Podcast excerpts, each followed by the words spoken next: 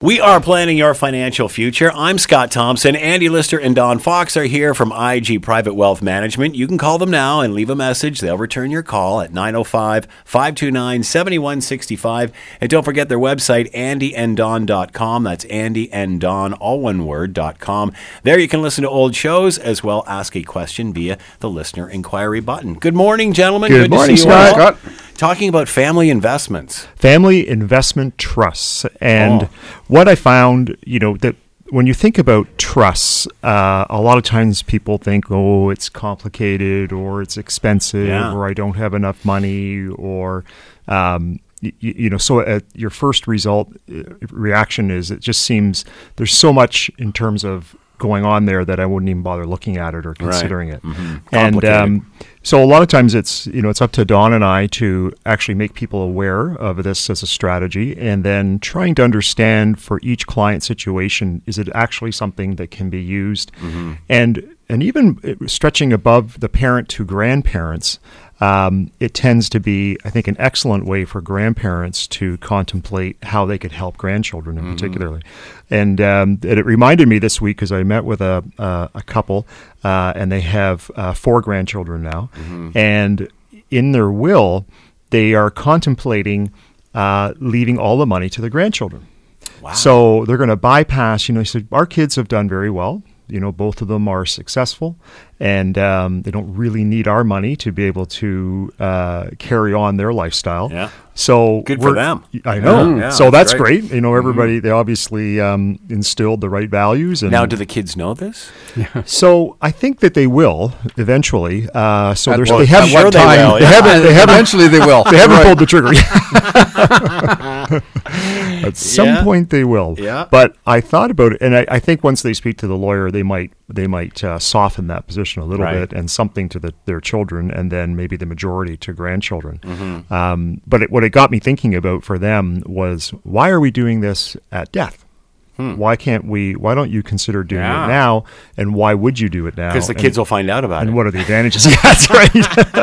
We don't want gotta cause any to- problem. Exactly. Well, you know, th- and then that that sort of gave them, and then the thought around that was, you know, if your if your net worth is four million dollars or five million dollars, what if we took a million of that and we executed something, a trust, a family trust, where Yeah. you could benefit the grandchildren today, uh, and that still leaves a significant estate for your children, or through your will, you can still leave it to the grandchildren. Mm-hmm. But there's significant advantages to you as a grandparent. Um, and and who? So when you think about trusts and who are they right for, the first thing is these are for individuals who have money, or cash, or investments that they feel they don't need to maintain or fund their lifestyle. Right.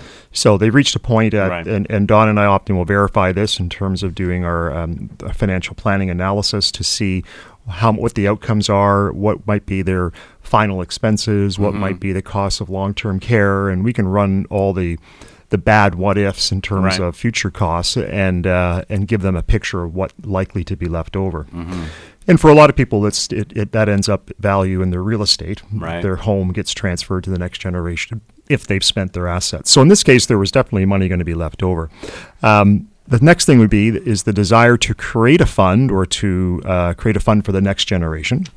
And the third thing as to who would be good for is somebody who wants to help out, a desire to help fund school, extracurricular expenses for their um, for their child or, or in this case grandchildren. So, and I hear that a lot. You know, I'll have parents say to me, "Oh, the grandparents have said they want to help out with um, private school or with daycare or with um, uh, university, post secondary education." So.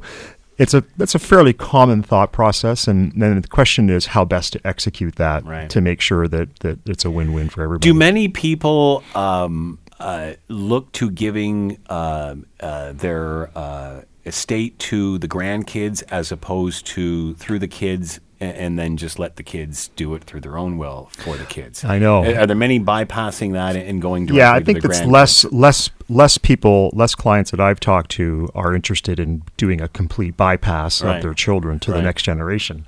But I can tell you that grandparents are very motivated to help grandchildren Yeah, yeah. in, in most cases. Yeah. Um, and I think that you know there's always a sense that it's going to be harder for them or more difficult Right. for them, or you know entering the real estate market, uh, the job market, education, and not having you, you know student loans, all of those things. I think there's a real tug and pull at grandparents hoping to see their grandchildren be successful Yeah. and have and and I guess not struggle as much in, in some sense or have that stress or worry. Hmm.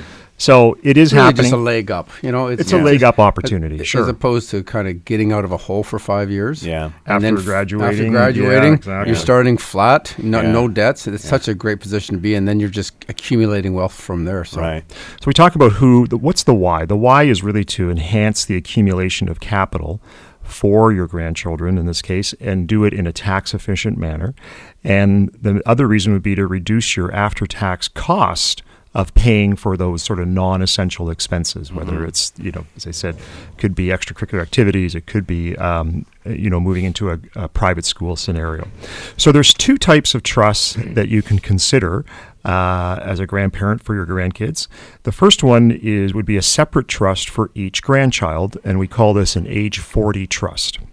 And an age 40 trust, one of the unique benefits of this is that when you put money into a fu- into this trust, while your grandchild is under the age of 21, any income, interest, dividends, capital gains that the investment earns inside this age 40 trust is going to be deemed to be taxed in the hands of your grandchild. Right. And so the benefit is is that as we, we talked about this in previous shows, but you can earn up to about twelve thousand, twelve thousand five hundred dollars in Ontario and pay no tax Right. if that was interest income. If it's dividend income, it's around thirty thousand. And if it's capital gain income, it's around twenty four thousand dollars a year and pay no tax. Right. So right off right off the bat, you can see uh, for a lot of grandparents, in this case, they were being taxed at the highest marginal tax bracket. It's fifty three percent. So you're going from paying fifty three percent on your investment income down to zero percent, effectively, if you can structure it right. Um, and then um, so each and that income is reported on the beneficiary's return. And once they reach age 21 and older then the income and the gains must be paid out of the trust to the individual so that it's taxed in their hands. So prior to 21, it can stay and be reinvested and still be taxed to the child, the grandchild. Once they're over 21, it has to physically be paid out to them so that it's then taxed in their hands. If you leave it in the trust and you don't pay it out after age 21, then it's taxed at the highest marginal tax bracket, 53%. So they're sort of back to square one where they started before. So it's important to follow that. Then at age 40, uh, the remaining capital that's in the trust has to be play, paid out, and the whole thing is wound up, and that's the end of it. So it's something that it's going to likely carry on past the death of the grandparents, and so it's important when you set it up, you'll have a trustee and person guiding it, and a substitute trustee after your death, etc. And the money that goes into this trust can either be done as a as an outright gift, or it can be done as a loan. And we're going to talk about that in a second, too. The second type of uh, trust is what we call a discretionary family trust. And this is simply going to be then one trust with multiple beneficiaries. So in this case, they had four grandchildren, one trust. All four of them are named in that trust as beneficiaries. And, um, you know, they can, this is probably the preferred route if you've got multiple grandkids, um, just for ease of administration, etc. Yeah.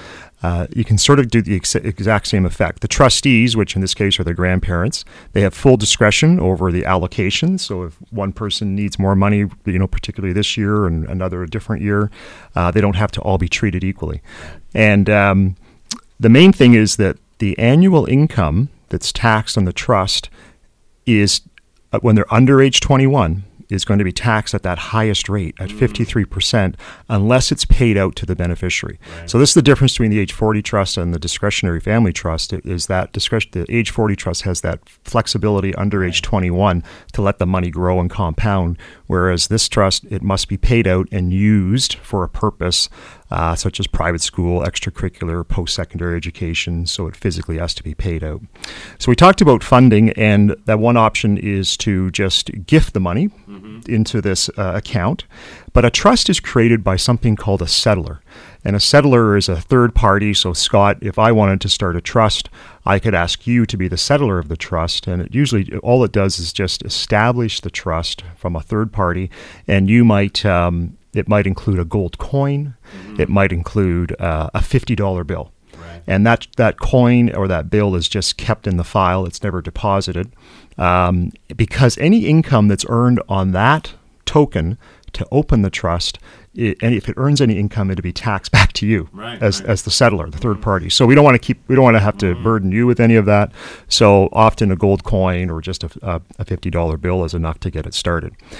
So if you do a loan, uh, you can do a loan, and this is generally the preferred way. The way is the loan because the loan gives you flexibility to be the trustees and look after it and uh, and maintain a little more control. Uh, if you charge no interest, so it's a loan to the trust to create it. Uh, and we'll run through a quick example where you can put in 200 grand into this uh, uh, uh, an age 40 trust. Then all the income reported um, to the lender has to be it's all reported to the lender. So any interest, dividends, and capital gains comes back to the grandparent. If you do it as a loan with an interest rate, and what we often recommend is the prescribed rate loan. And prescribed rate loan is a CRA amount, and it's 2% that you must charge the trust for this loan. So each year, uh, if you loaned it 200 grand, you'd have to pay four grand back to the grandparent Right. to make it a legitimate situation, and the trust can deduct that interest, uh, and the grandparent would report it. So, you know, so the, I think what you end up looking at when we, we did an example on an age 40 trust, and so in this situation, um, we talk about Antonio and Maria. They had a five-year-old mm-hmm. granddaughter, and they loaned two hundred thousand dollars to a to a trust established solely for her.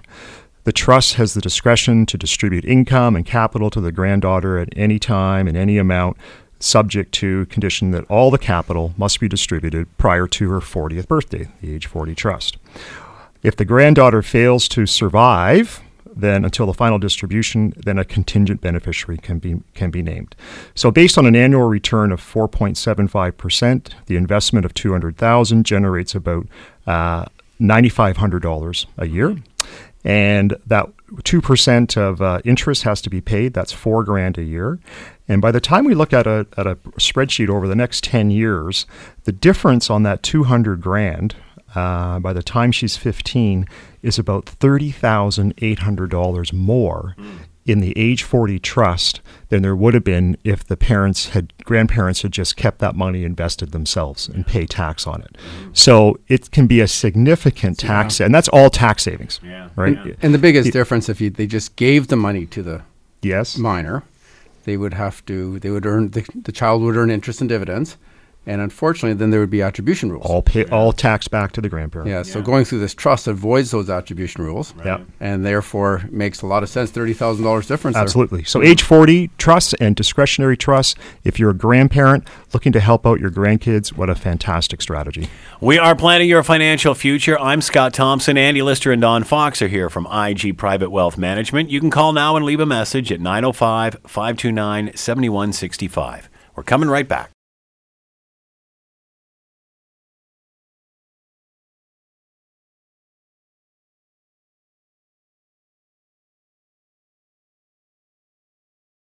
We are planning your financial future. I'm Scott Thompson. Andy Lister and Don Fox are here from IG Private Wealth Management. You can call now and leave a message at 905 529 7165 and check out their website at andyanddon.com. That's andyanddon.com. Turk, uh, talking about your personal pension plan. Yes, your personal pension plan. The reason I called it this, it's really AKA. It's RSP time. Yeah, yeah. Hit, tis the season. We've got the last couple of weeks of February. Yeah. And it's kind of interesting. The reason I, I, I wanted to change the title is RSPs have seemed to take a bit of a bit of bad wrath right now. Um, people aren't talking about them as much. They're, you know, they're thinking, should I go in our uh, TFSA? Um, you know, what about all the tax you pay at the end? And and they seem to be getting slightly less popular. Let me say, okay. Um, and there's all their alternatives too. So I'm just saying, I've yet to hear anybody complain about their pension fund. Mm-hmm. If, if they're, say, a police officer or a nurse or a teacher or what have you, generally public service, they are so proud of their pension plan. Yeah. They know they're going to get X amount of dollars per month, mm-hmm. and and that they you know no problems at all that they're putting all this money into the fund, and yet they may never really get much money out of it, mm-hmm. depending on their life expectancy. So put it this way: let's say you were to build a million dollars into your RSP, and then you live for 10 years, took out, you know, maybe 4 or 5% out of it per year, and then you died. and if you didn't have a spouse, it would be it would just be disappeared. Yeah. As a pension, it would be gone. Mm-hmm. But if it's an RSP, at least the beneficiaries get to get some of it. Right. Okay. So a pension fund, upon the second death, because normally with a pension fund, you know, I say a teacher's pension fund is worth at least a million dollars. Mm-hmm. Okay. But one million to one point two million, depending on what interest rate you use. And then if they live ten years and there's no beneficiary, that's it. There's no extra money for the kids. Mm-hmm. They've put in a ton of money into this thing. Mm-hmm. They put ten between ten and twelve percent of their pay for you know a good part of thirty years, mm-hmm. and it's built up to a, a sizable amount of money. But nobody ever complains that wow, you know what? Um, I did that. Joe didn't live very long, but he had a good pension, and the money just disappeared. Yeah. So nobody ever talks about that side. But boy, if an RSP's, oh boy, you know, Joe died and he left a million dollar RSP. Oh, you should have seen all the tax he paid on that. Yeah. Well, even if you paid 50% tax on, it, which is quite likely on a million dollars because the highest tax rate, as we've talked about, Andy just mentioned, is 53.5%. So you would lose about half your money to tax. At least the beneficiaries get the other half. Right. Now, if you're if you have a spouse, common law or married, the whole RSP gets transferred to the spouse. Mm-hmm.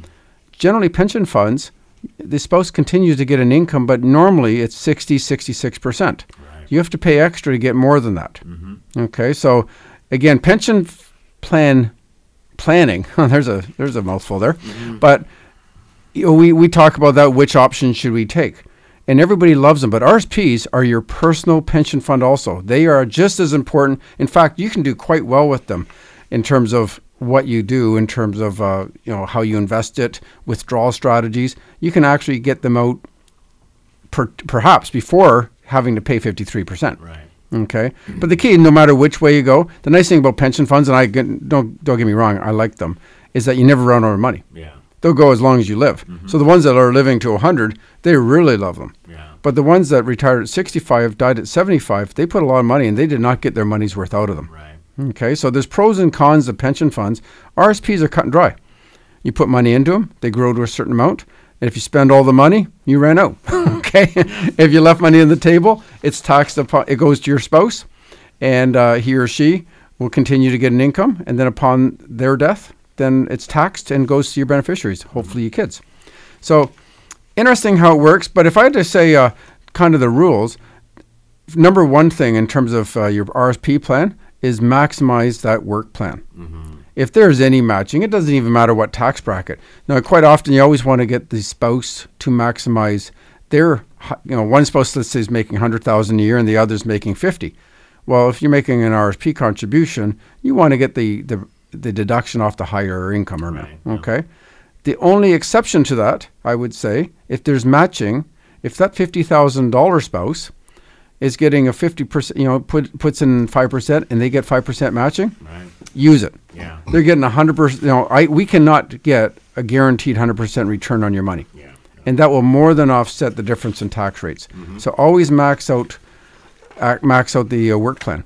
Number two, if your financial planner is not looking at tax brackets when they're when they're um, deciding who should be getting the RSPs and how much you should put into an RSP, they're really not doing their job. Mm-hmm. It's not just simply say, well, my notice of assessment says I can put X amount of dollars in, and therefore I'm going to. Mm-hmm. Well, let's say you made a hundred thousand. Well, and the tax bracket ends at ninety-five. Well, maybe you only might want to put five five thousand in because if you're getting a raise next year, and let's say you're going to make 110 the following year, that will leave that a higher bracket. Say it's 43% in that case. Your whole 15,000 next year you should be putting in. So five this year, 15 next year, and it's all about tax bracket management. So looking at the upgraded tables every year in terms because they do go up by inflation, so that they're not stagnant, and they go right down to the dollar. Um, normally, you'll, you know, people will say, "Well, my accountant, he'll figure it out." Um, to be honest, I would say they will not. If they see a tax slip and you're giving them all your tax stuff, they will simply deduct it. Yeah. And quite frankly, a lot of the time they are hiring other people to do your tax returns. That's such a busy time of the year. Right. They're not. They're just, just trying to get your lowest tax possible. Right. Even though it might have made sense to put off some of that RSP contribution room to the next year. So, a- as far as the limit goes for 2018, it is if you make 145,722 uh, back in 17 your 18 room was 26,230. Mm-hmm. So that's how much you could have contributed to your RSP. That isn't normally the case what people look at anymore. It's your notice of assessment. Mm-hmm. Take out your notice of, notice of assessment, find out how much room you have, and really talk to your financial planner and work out the strategy. How much should you put into an RSP? Should you put it all into an RSP, or perhaps there should be a some of it could go into a tax-free savings account. Mm-hmm. Okay, and maybe there's a mix between the two of them. It really comes down to the tax brackets, and there's a lot of other you know benefits of a TFSA over an RSP, um, such as it's not quite as sticky. Mm-hmm. So if you want to take it out and you got a big reason to pull that money out, then it's a tax-free savings account. So you can pull it out and say buy a car with it. Mm-hmm. Well, that's exactly why an RSP is actually good, mm-hmm. because you can't buy a car with it. okay, you'll be, you'll pay a ton of tax, and this is why pension funds do so well. People never cash in. You can't cash in a pension fund. Yeah. You're if you ever went to superannuation or HOOPP or OMERS and said, you know, I got a bit of a family emergency, I need twenty grand, mm-hmm. they'd say, yeah, that's nice, but go get a bank loan Yeah. an RSP, you can still cash in an RSP, mm-hmm. even though it's taxable. So, uh, and unfortunately, we do see people make some unwise decisions as far as RSP planning, where probably getting a bank loan would have made more sense. Mm-hmm. Now, the opposite, if there's a uh, unemployment and you have a very low income year, then there may be a lot of strategies on why you should pull out the RSPs while you're in a low income. It's like almost a employment insurance. And maybe you're on spousal leave and you've been putting money into an RSP and now you're taking a year off and you spend time with the kids. Well, your spouse is still making lots of money. Maybe you can pull out yours out of your RSP and put it into a spousal RSP to give your spouse a deduction. Take it out at you can make about 15,000 a year tax free. Take 15,000 out, maybe even 20, pay a little bit of tax on it and put the 20 into a spousal RSP and then maybe save at a, a far higher bracket. Again, it comes back to tax bracket management. So, and then uh, on the way out, and Andy and I have talked about this many times withdrawal strategies. So, when you do turn 60 or you're going to retire, it's definitely a time to sit down with a financial planner. How should we pull this money out of the RSPs? Should we defer the Canada Pension Plan? Should we defer old age security? You know, because you might have actually too much in RSPs, mm-hmm. and there's and there's some benefits on deferring the other ones so you can pull the RSPs out before getting clawed back on your old age security. Mm-hmm. But again, this is where you sit down and really crunch the numbers. So I've given an ex- an example right here. Let's say you're 30 years old and you just had twins, okay? And you wanted to put 10,000 into an RSP. Now, first of all, you're you've waited, you're you've got a decent job, you're waiting until 30, you you got some cash flow. And you got 10,000 you put into an RSP. And you're at a 40% tax bracket, which coincidentally gives you a $4,000 refund. Well, the RESP for the kids, your two twins, are uh, $2,000 per year. So let's put in the 2000 into the RESPs each year. Well, the government, nice, nice with those RESPs, they give you 20%. So what you're doing is you're doubling up on these deductions. You're mm-hmm. getting 40% from the government plus a 20% grant. Now, fast forward that until they are 40, you're now 48 years old. And if you made 6% on that RSP, by the time you're 48, you've got $327,000 now sitting in your RSP. from the two grand.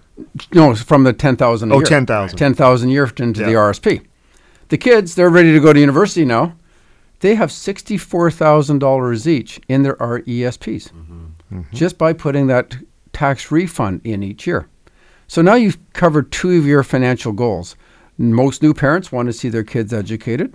Perfect. So we're going to put money into the education plan, but we're going to build up your, your retirement, your personal pension fund at the same time. Well, let's continue going. Well, now you you continue adding. Let's say you stopped adding for some reason. That three hundred twenty-seven thousand by the time you got to sixty-five would be worth about nine hundred thousand dollars. Okay, just by starting early. It's just the compounding effect of money. The kids are now out of university. You don't have all those costs and so forth. You've actually still got that ten grand a month, uh, a year rather, ten thousand dollars a year that you still can add to an RSP. You've done it for this long, and might as well keep going that will be build your RSP up to 1.2 million dollars. So decent amount of money. Mm-hmm. Well, you still would have this tax refund. Well, instead of putting that into the RESP, that tax refund of four thousand every year, let's put the four thousand into a tax-free savings account, which would grow to about hundred thousand dollars by the time you're sixty-five. Hmm. So here you are, sixty-five. All you've done is invested ten thousand a year. You've put your kids through school, and in, w- and really a minor speed bump going to university mm-hmm. because you've built up a lot of money. You've got 1.2 million dollars in your RSP. Well, that that would create an income at four percent of forty-eight thousand dollars a year. Not bad. You're still going to get your Canada Pension Plan mm-hmm. and Old Age Security, and you're able to split that with your spouse. So twenty-four thousand dollars each. You're only going to be paying twenty percent tax on the withdrawal of that money. Mm-hmm. You saved at forty percent, paid at twenty. I, I don't you know you got to pay tax on RSPs. It's all about managing it. It's so important. And on top of that, you've got an extra hundred grand in your TFSAs. Well, since you've been such a great saver, you can go take that world trip with that TFSA if you like, mm-hmm. reward yourself, or that could also create about a four thousand dollar per year income um, for life, tax free, out of the TFSA. Who said RSPs are bad? Exactly. you Who started that rumor? It, it's just that it, you don't hear like before. You go back, you fast forward about you know ten years ago. Everybody was talking about RSP season right now. It seemed to be Yeah. oh lineups basically at the banks this time of year, and it seemed to have sti- is slowed down. Now I, I must say most people are doing more at work. Okay, and a lot of people are packing, which is the best way. Pre-authorized checks. I can say probably the tax-free savings account is a little bit of competition too in the last ten years. Absolutely. Yeah. Yeah. Absolutely. So I can't. Here's a there was a serp- simple Does that plan. scare you though? Because again, it's not sticky. So Ah, 10, exactly. 20 years from the down the road, where will we start to see the- Right. the, Yeah. result of that? Well, that's a really good point because it was going to lead into what I was going to talk about. Perfect. and we was there was an interesting um, piece that was done, and it was Google Canada produced a list of the most common searches related to registered retirement savings plans re- related to RRSPs over the past 10 years. And so the here are the top 10 searches that people looked at about RSPs. Number 1, what is an RSP?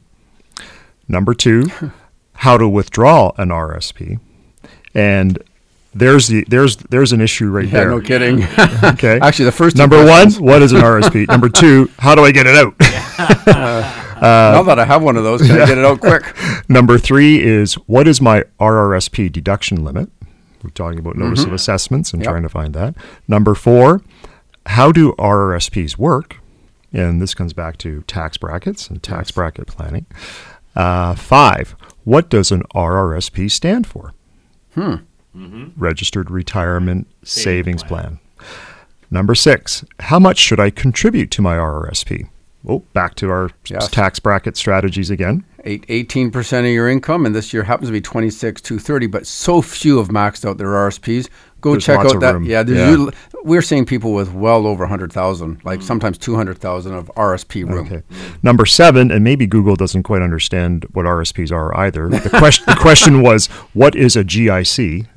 Well, I guess a GIC, a guaranteed investment certificate, is an investment that can go inside your RSP. Right. It can be one of your choices. Uh, number eight, what is a spousal RSP? That's a good one. A lot more, a little more complex and a little bit confusion there. Number nine, uh, how to withdraw an RRSP without paying tax. that was a popular one. And number 10, what is the RRSP deadline?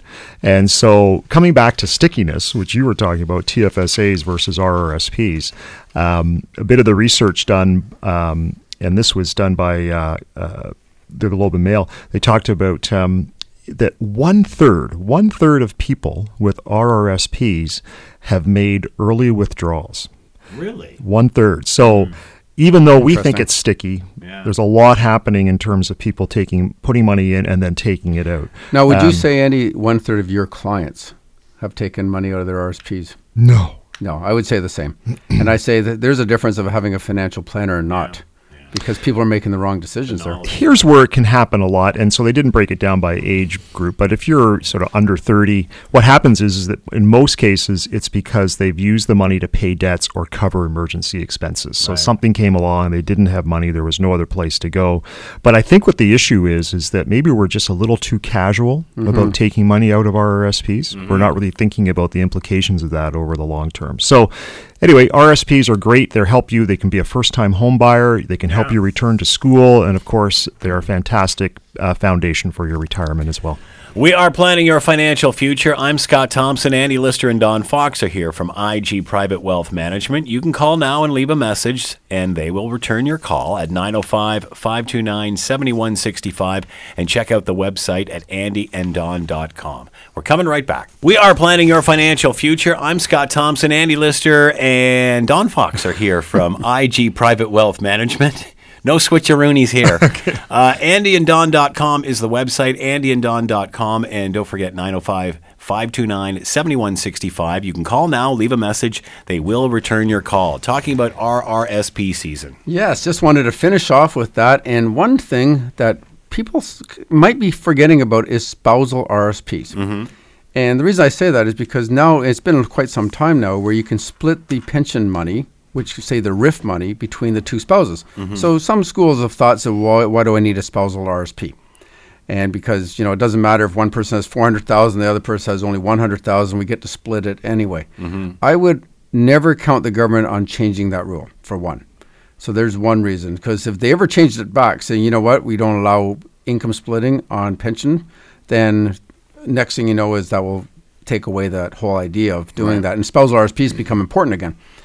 Where in the spousal RSP, basically, to go back, and what is a spousal RSP? which is one of the Google searches, as Andy just mentioned. Yep. It's basically, let's say, as I use in the example, one spouse is making 100000 a year and the other spouse is making 50000 And you're saying, "Oh, we want to get the, about the same amount of money in both RSPs. So what you do, the person that's making 100000 it buys an RSP. He's a contributor or she's a contributor to the other person's RSP. So in this case, let's say um, Julie makes 100,000 and Joe makes 50,000. Well, Joe Julie would put say 10 grand into Joe's spousal RSP. Right. And so Joe's the owner. He will pay the tax when withdrawing it. She got the tax deduction for the for the 10 grand. Okay? So that's one thing. And the other interesting thing with spousal RSPs is there is a 3-year 3-year um, attribution rule. So you have to wait 3 years from the last contribution before it's taxed to that person's name. So in this case Joe has to wait 3 years before he can pull that $10,000 out from the last contribution. So if it was done in 2019, you go 19, 20, 21, he could take out that 10,000 in 2022 and it would be taxed to him. Okay, but if it was taken out in 2021, the 10,000 that would be cut back in Julie's income would be added back to their or her income. So again, make sure you know about the attribution rules. The only exception is down the road is you can move that spousal RSP into a RRIF, a spousal RRIF, and as long as you take the minimum out, it always goes to the owner. You don't have to wait the three years. You don't have to wait the three years. And that's a great way. A lot of people don't know that, and it's a great way to pull out some money and give your that lower income spouse some extra income. Mm-hmm. I'm going to talk about retirement income and retirement in particular, the cost of long-term care. Mm-hmm. And the interesting thing to me about is when you look at all of the the commercials, and IG's guilty of this too.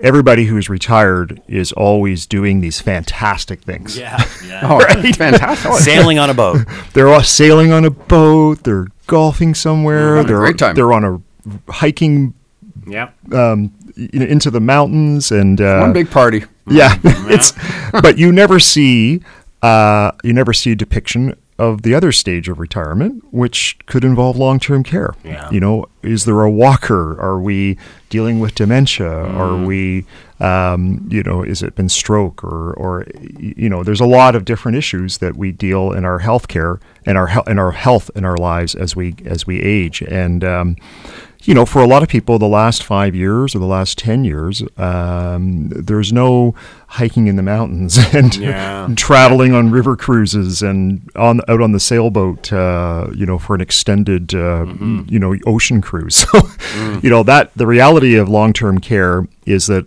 it's hard to sort of calculate, um, but the, I think for most of us who have now can experience, we've either had a parent or a grandparent who has faced uh, long term care. And usually it's triggered by one of three things. And it could be um, that someone develops dementia and they can no longer be left alone or independent. Right. Uh, or if it's if it's a couple, then um, maybe the one spouse can't provide the care anymore because they're it's affecting their health. Or three, maybe they don't have a spouse or a family member to provide support, so somebody else has to they have to hire somebody to come in or move into a long term care facility. So if you think about how much you know people do want to stay in their home as long as possible, there's no doubt about that. But um, you know, if you think about having home care, a few hours a day, typically it's about thirty dollars an hour for a, a private home care service. So you're looking at about eighteen hundred dollars a month for two hours a day, seven days a week, and then that you would have your access to um, the provincial home care sub, um, services as well on top of that. And and today, if you can't stay in your home or you couldn't afford that, the province of Ontario has a set rate that is for long term care facilities, public facilities. The basic rate is $1,848 for a ward room. So this would be a shared room, uh, multiple, uh, multiple occupants. Uh, $2,228 a month for a semi private room, and $2,640 uh, for a private room. So the government will subsidize anybody's long term care up to that basic amount of $1,848. So nobody's on the street. You, but you don't have very many options in terms of where you will go, uh, and it will be a shared space. So selling the family home often becomes a thought process in terms of paying for that long term care. And you know, I was just meeting with a client this week who's now 78, 65 when she retired. She's on her own. We talked about long term care. We modeled it in, in her retirement plan. She's spending less than she ever was before, interestingly enough. She's sort of done the go go years now. and uh, I told her she could spend more. She said, I don't really have anything to spend it on. But, you know, saving for a long term care scenario where I have somebody help me at home might, might work. But for her, selling the house is an option too because she's on her own. But where you have a couple where one has deteriorated or one needs long-term care and one doesn't still wants to be independent that's where it gets tricky because you can't rely on the home. You basically are going to be operating two homes the one who's healthy still living there and, and doing their lifestyle and the second who needs the long-term care in a facility that has to be figured out how to pay for it mm. and there's some great strategies around that too We are planning your financial future. I'm Scott Thompson. Andy Lister and Don Fox are here from IG Private Wealth Management. 905 529 7165. Call now, leave a message. They'll return your call. We're coming right back. We are planning your financial future. I'm Scott Thompson. Andy Lister and Don Fox are here from IG Private Wealth Management. You can call now and leave a message at 905 529 7165. And of course, they will return your call. Uh, Valentine's Day uh, last week, we are talking about sexy money. Yeah, yeah, baby. I wish So- today was Valentine's Day. Would have been, been better topic. So forget about the flowers, you're getting money. Not quite. bills. Yes. And talking about money is sexy. Yes. Ta- speaking from a financial planner Wait a sec.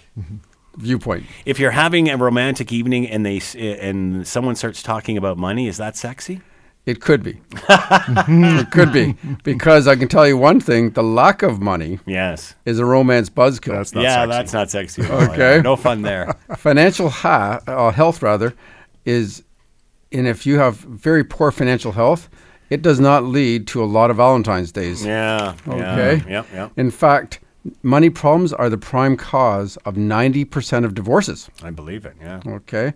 So if you're entering a relationship or already in one, newly married, how do you talk about what could be the biggest elephant in the emotional room?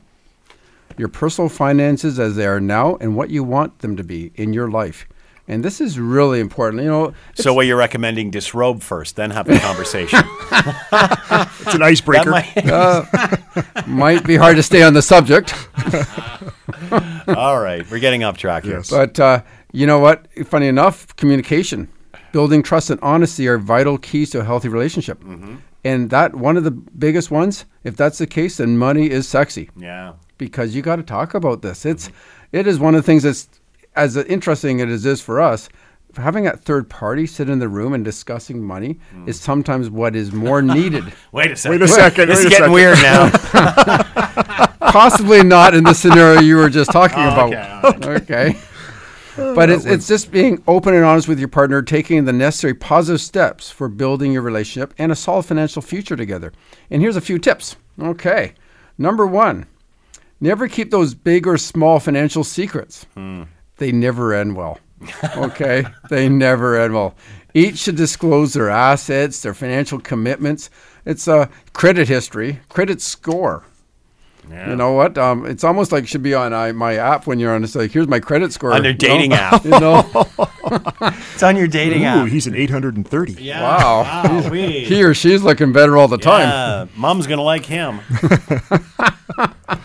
Um, full disclosure is a must. Share, um, you know, sharing your credit card or applying for a loan together. Um, your your partner's bad credit history can really lead to some unpleasant surprises. And trust me, I don't know about you, Andy. I'm sure the same. We have had we've heard a few over the years. Um, everything from having a post office box where a credit card would go to that the husband or wife didn't know about. Wow. You know, um, let me tell you right now, Don't they are anybody still not married. yeah. They are not married anymore. No wonder. Uh, a, a gambling problem has has crept in, Yeah. and all of a sudden there's no money Right, there. sure. So we've seen these things, but again, recognize your differences. You might be a saver, your partner might be a spender.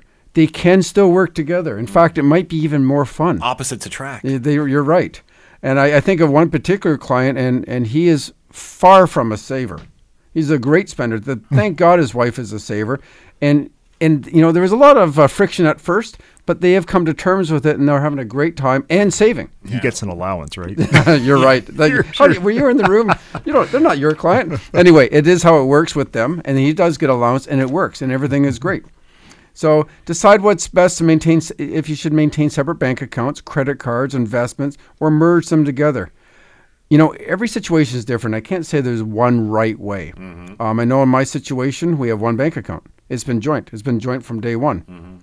I don't know about you, Andy. Oh, the separate bank account. But and this is what this is a, discussion that we had recently about this because if you're if you have a joint bank account and let's say uh, your spouse wants to buy a gift, so whether it's a birthday mm-hmm. gift, a Valentine's Day, whatever it is, so basically that means that the person is always going to see Yeah, what it yeah. cost and what was mm-hmm. spent. Mm-hmm. Now. The the problematic could be a, you know, how much, but mm-hmm. number two, there's no surprises, right? Yeah. So there's no, it's very difficult to surprise somebody mm-hmm. unless you can kind of separate these things. Right. So that was an argument that came up, and I said, well, you know what? You, after a few years, after you've been married for many years, that becomes less Yeah. of a concern. Mm-hmm. So, but it, it is something that gets brought up periodically to me when you when you when you talk about having one account versus Yeah. separate. Yeah, that, that I would agree with that. But again, um, if they do see the bay as a line, they don't know what was purchased at the Right. bay. Right. So, uh, who de- decide who manages the day-to-day finances. Some some people have the skill set to do that, and the other one may not. Mm-hmm.